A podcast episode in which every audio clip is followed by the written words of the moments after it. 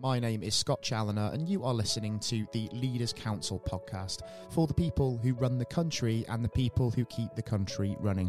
Now, as regular listeners of our programme will know very well, part of our mission here at the Leaders Council is to bring you a variety of distinct perspectives on leadership and current affairs. And to this end, I'm delighted to welcome Dave Chaplin onto today's show. Dave, welcome.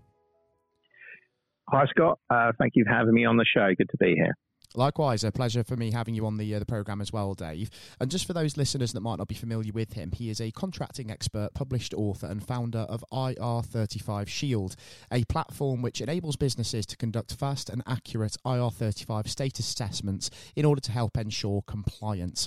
Um, he also established a Contractor Calculator, which is an online resource that's used by contractors, freelancers and the self-employed as well. So fairly um, expert in the field, I think it's uh, fair to say.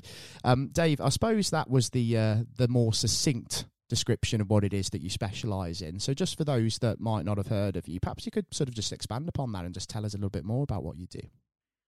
Sure, yeah. Um, I was a, um, a contractor myself um, in the City of London in the uh, mid nineties, and I used to lead teams of developers to build online banks. Um, I come from the era of programmers that started when there was actually no internet, um, hence all the grey hair.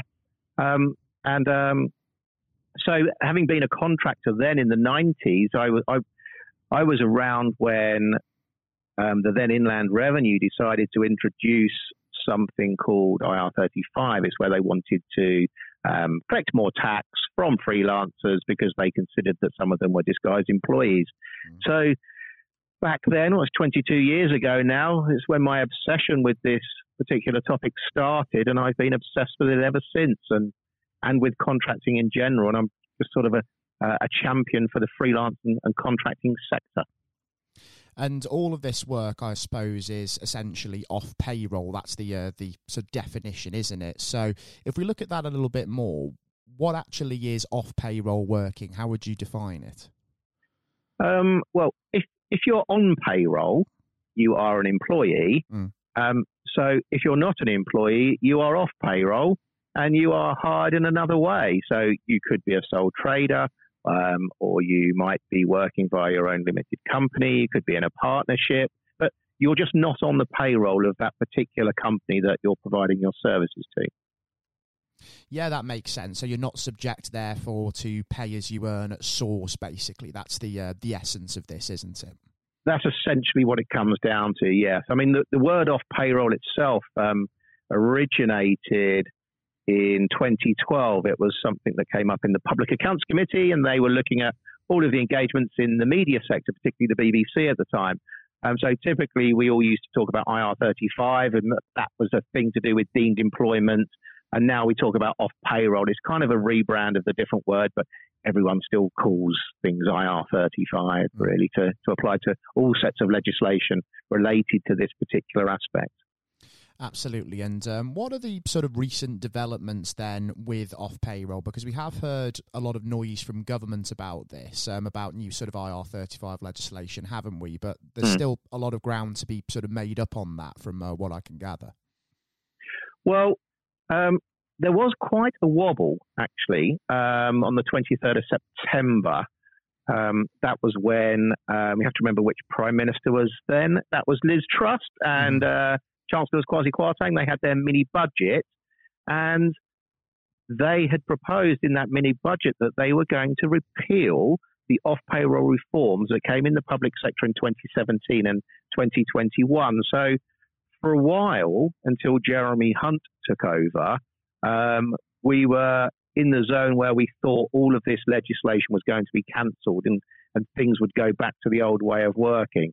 That didn't happen, and we're now back to having this whole off-payroll legislation for, I guess, for a very long time now. So what issues are there with off-payroll that require the legislation to, to essentially come into force then? Well, it really stems from um, the mission H M R C started in uh, April two thousand um, when they when I R thirty-five first came in. The reason it's called I R thirty-five, just to be a bit dull and boring, um, it's, it used to be the Inland Revenue back then, uh, hence I R, and it was note number thirty-five. that announced this this premise of there being such concept of um, deemed employees, where if we take away the limited company and look at the um, relationship between the contractor and the client, is that one of employment or not? And if it is employment, then different taxes should be impl- should be applied, and more taxes should be applied. Now, the, in the old world, the contractors were supposed to make these determinations themselves, and it's not surprising that when they had to ask themselves the question, are you a deemed employee or not, and the impact being that they would probably lose twenty percent of their income, they largely all decided that perhaps they weren't. Um, and many of them are making the wrong decisions.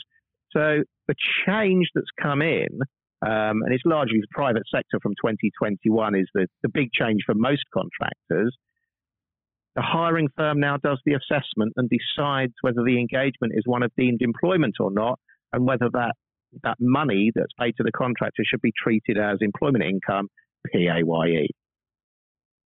That makes sense. And I suppose, given that it's in the hands of the uh, the hiring companies, I'm guessing that when you have sort of a situation with um, an umbrella company, for instance, is this where sort of you're seeing offences happen? So maybe they're not necessarily categorising it properly, and therefore they're avoiding paying out on sort of national insurance contributions, and therefore the public purse is losing out as a result of this. And essentially, um, the uh, who who could be penalised isn't necessarily the umbrella company, but it's the worker, isn't it?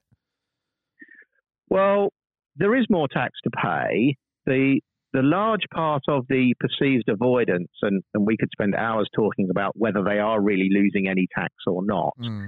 um, but of the perceived amount of tax that is avoided, um, about eighty-five percent of that is due to employers' national insurance, which is the tax that a hirer has to pay on top of someone's salary. Mm. So if you hire an employee, it's thirteen point eight percent. Um, whereas if you hire a contractor, you don't have to pay that. Now, the old rules said, well, if the contractor is, um, shall we say, inside I R thirty-five, that's sort of the phrase people use now, they would also they would have to pay employee taxes, but also pick up that extra tax bill that the hirer would normally pay. Hmm. Now, in the new world, um, where the client does the assessments, we've still got a bit of a problem with the legislation, which is called the offsets problem, where the, if the hirer makes the de- gets the decision wrong, and H M R C knock on the door later, then they have to pay the employer's N I, which makes sense, but they also have to pay the employer's employee's N I, national insurance, and all their P A Y E, and the contractor pays no tax. Um, they actually end up paying no tax at all. So there's still a problem. And the problem there now is that there's a disproportionate risk for the hirer when they're considering the I R thirty-five status of their contractors, because if they decide that it, it, it is outside I R thirty-five and that's later overturned by H M R C, there's a massive bill to pay.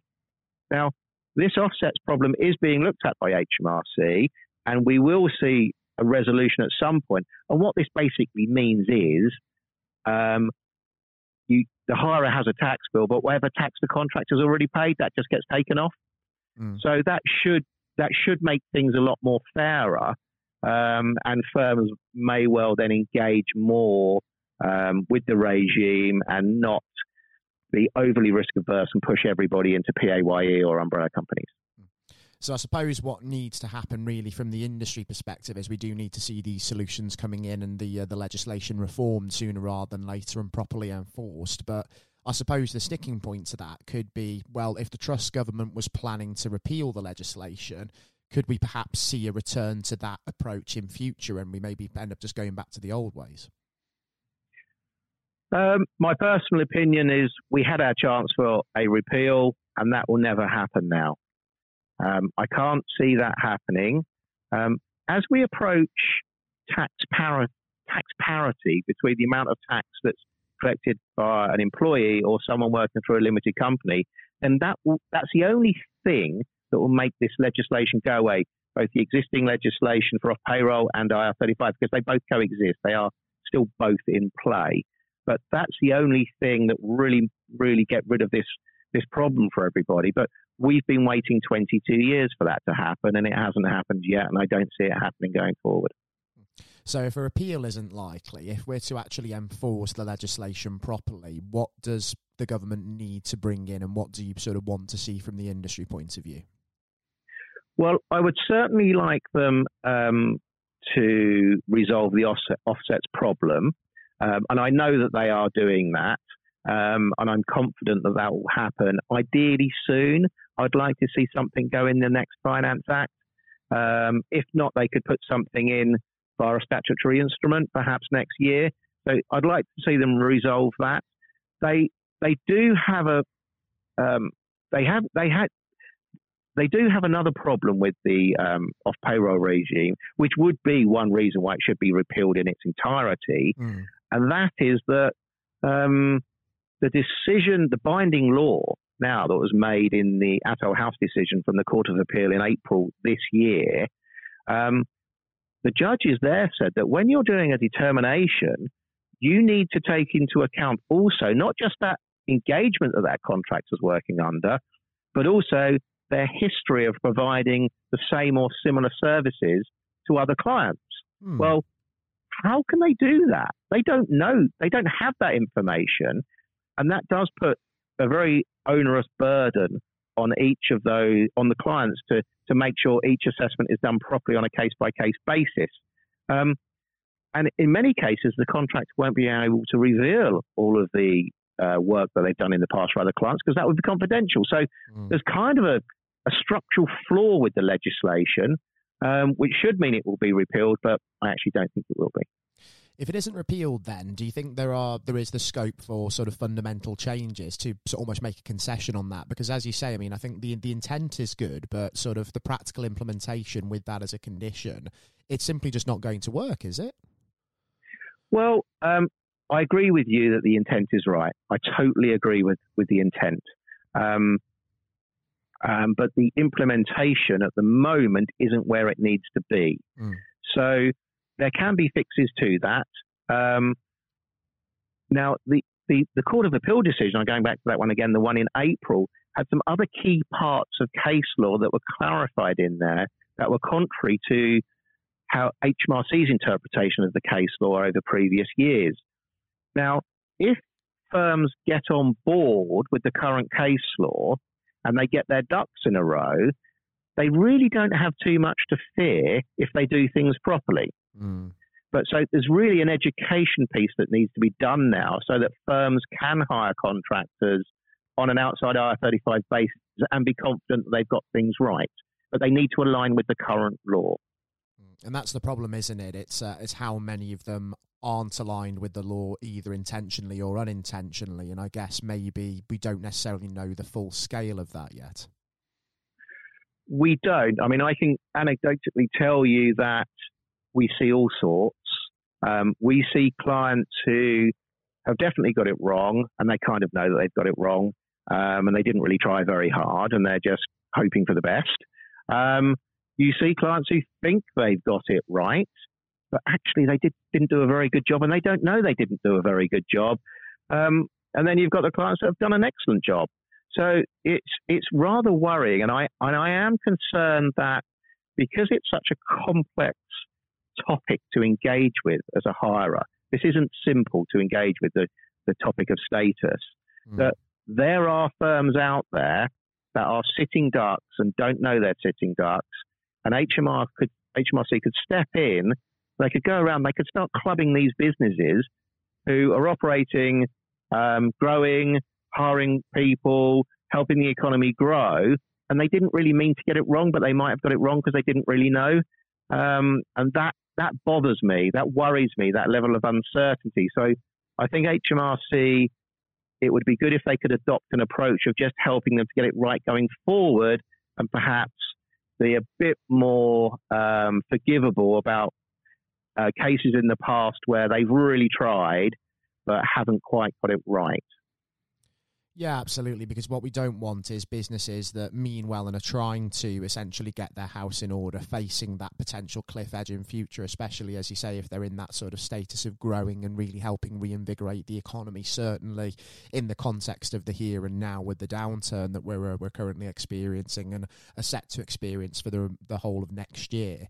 So having talked about sort of what we'd got, I kind of like to see by way of legislation, how we'd like it to be changed and what industry needs to do with that. Um, what actually is in line for I R thirty-five moving forward as you've seen it? What's happening next in this uh, in this field?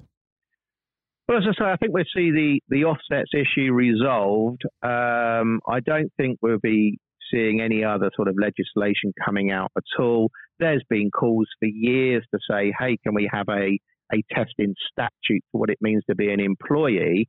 Um, but I jokingly say that anyone who thinks they understand employment status doesn't quite understand employment status. It's not that simple. If there really was a simple test that everyone could use, then it would have been done by now. So unfortunately, we are going to be stuck with the complexity. Um, but going forward, I think we will see more firms engaging with it. I think the traditional models um, are going to lose out. So typically firms would hire large numbers of contractors via agencies, or you'd have the larger agency at the top and then smaller agencies below that and so on. I think that model is going to change. Um, and I think that, and, and we're certainly seeing this, we're seeing firms now move to more output-based types of working mm. where there are measurable deliverables, and they will engage with consultancies rather than agencies in order to then deliver um, that measurable deliverable um, whilst engaging contractors as associates. I think we're moving much more to that type of target operating model than just using agencies to find people. So that's one big change I see. Mm. Um, and for those, for those consultancies that are in this zone, they also, particularly if they're small, I'd say, they need to be mindful, because if you're a small consultancy at the moment, then you don't have to engage with the off-payroll regime mm. because there's a there's a, there's an exemption for small consultancies. So at the moment, they kind of have the luxury whereby the contractors they use do their own assessments. But the problem is, if you've the, the, the future problem could be if you're building a consultancy, you're trying to build value. You're thinking that you might sell that consultancy at a later date. If you're bought by a medium or large firm, suddenly the off-payroll rules do apply. Mm. So there will be a massive due diligence piece, and we are involved in the M and A market, and we, we, we have to look at small consultancies and say, are they fit for purpose? If they're bought by a large firm, does the model still work? So those consultancy owners need to be very mindful of what's coming down the line from people like ourselves who then look at them on a due diligence basis to, to maintain their value. So they're not really building a model that's leveraging a tax avoidance um, motive, I would say. Absolutely, because there's a lot of risks that come with that. And um, obviously you're experts in sort of compliance and making sure that businesses can, you know, carry out the assessments to make sure they are getting their sort of ducks in a row, as you say, and are complying with the law. So um, I suppose in terms of what business leaders really need to be aware of, making sure that they're, in, they're compliant, what are the kind of key things that you would recommend that business leaders really do now? What steps do they need to take? Um, well, fundamentally, when doing assessments, it's essential to make sure that the contract is um, looked at. That is, is the starting point. Um, that, I mean, going back twenty years, sometimes you would hear people say that the working practices are more important than the contracts. Um, that's not the case since April. Um, it's never really been the case. The contract is the starting point. But sometimes you could argue, um, using case law, that the contract wasn't quite what it says. Um, and you would use, you know, the behaviours of the contract and what's happened during the contract to argue otherwise. You can't do that anymore, not after what the binding law from the Court of Appeal. Um, so I think absolutely make sure your contracts are well drafted and reflect the working conditions. That's what firms should be doing. Um, and they should be gathering some evidence during the contract to sort of shore up that position and, and prove that that engagement is what they say it is. Because if H M R C knock on the door, you don't want to be four years later trying to scrabble around for find evidence that's difficult to get hold of. Collect it at the, at the time, and, and don't cut any corners with this. Do a good, robust job, and you're not the one that H M R C will want to look at, because there will be others that aren't doing as good a job as you. That's exactly right. And for any business leader, you know, that might be tuning into this particular podcast and might be thinking, well, am I compliant? I mean, and you do want to just sort of look into this a little bit further. I mean, I think um, I R thirty-five shield dot co dot U K is a good port of call. That's your website, isn't it, Dave, to start with? Yes, absolutely. Um, and we offer all sorts of services in addition to assessment services. Um, we do something called stress testing, which is where we kind of put our H M R C hats on and go and look at what people are doing and, and, and uh, help them to try and do things better. We can certainly do that, absolutely. I mean, uh, because this is so complex, this isn't something where you want to try and do it yourself too much, particularly where there's there's lots of risk. Um, because if H M R C do knock on the door, then you want to make sure that you never have to end up going to a costly tax tribunal. That's mm. a nightmare for firms. I mean, if you if if your firm is embroiled in tax litigation with H M R C, no one's going to buy you. You have no value. You've pretty much lost your whole value. So take a preemptive approach to this and get it right from the start, and then you know that you're building value going forward. And if the wolf knocks at the door, all bases are covered. Exactly right. And to find out a little bit more about I R thirty-five and Off Payroll Explained, uh, that is actually the title of one of Dave's own works, uh, published just uh, two years ago. Would certainly recommend going and having a look at that. And there's also the Contractor's Handbook, which comes in three different editions as well, Dave, for further information also that uh, listeners can perhaps go and consult to find out more. Yes, indeed. I, I think that the Contractor's Handbook probably needs an update uh, because I haven't put Off Payroll into the third version yet. Um, it's quite a tome, that book. Um, it's over a thousand pages, I believe. I would say the starting point for I R thirty-five would be the I R thirty-five and, and Off Payroll Explained. Very good starting point. If you go to the website, you can get the first three chapters for free. Then I think it's uh, a tenner, I think, from Amazon. Um, get a copy. Absolutely fantastic. And for anybody as well listening in who might want to, you know, submit their own comment or experience about uh, I R thirty-five legislation, whether you've been sort of compliant with it or wanting to be compliant with it, or whether you've maybe fallen foul of it before, uh, please feel free to get in touch with us at the Leaders Council. You can do that via leaders council dot co dot U K forward slash contact hyphen us to leave a comment or a question for Dave. And we'll, of course, forward that on to him if any such uh, questions are received. And um, as well as that, um, if you do have your own perspective that you want to bring directly to the discussion table with us, um, you too can apply to be on the programme and come and talk about this issue or any other topical matter of interest, and that'd be via leaders council dot co dot U K forward slash apply, just to make you aware of that. Um, for now, it's been fantastic, Dave, welcoming you onto the, uh, the programme, and thank you for sharing your knowledge and experience on this uh, quite complex topic with us. I'm sure the, uh, the listeners uh, will uh, sort of share my gratefulness for that, and uh, I think it would be good as well to maybe catch up on this topic in future uh, when we see the latest developments in the sector and can maybe review exactly sort of what what's happened in between our discussions. Indeed, I think it would certainly be worth having a, a conversation in a year to see what's changed. Um, and thank you for inviting me on the programme. And hopefully we'll see some positive trajectory in that space as well. Um, I do hope that everybody listening into the show thoroughly enjoyed hearing from Dave Chaplin, founder of I R thirty-five Shield today. And uh, as I say, do please submit your questions if you do have anything um, that was unclear that you want clarified from today's episode. Um, as always, I've been your host, Scott Chaloner, on today's show. This has been the Leaders Council podcast, talking all things I R thirty-five legislation. And until next time, when we'll be back with a whole new perspective on leadership and current affairs. Uh, please do take care all, and goodbye.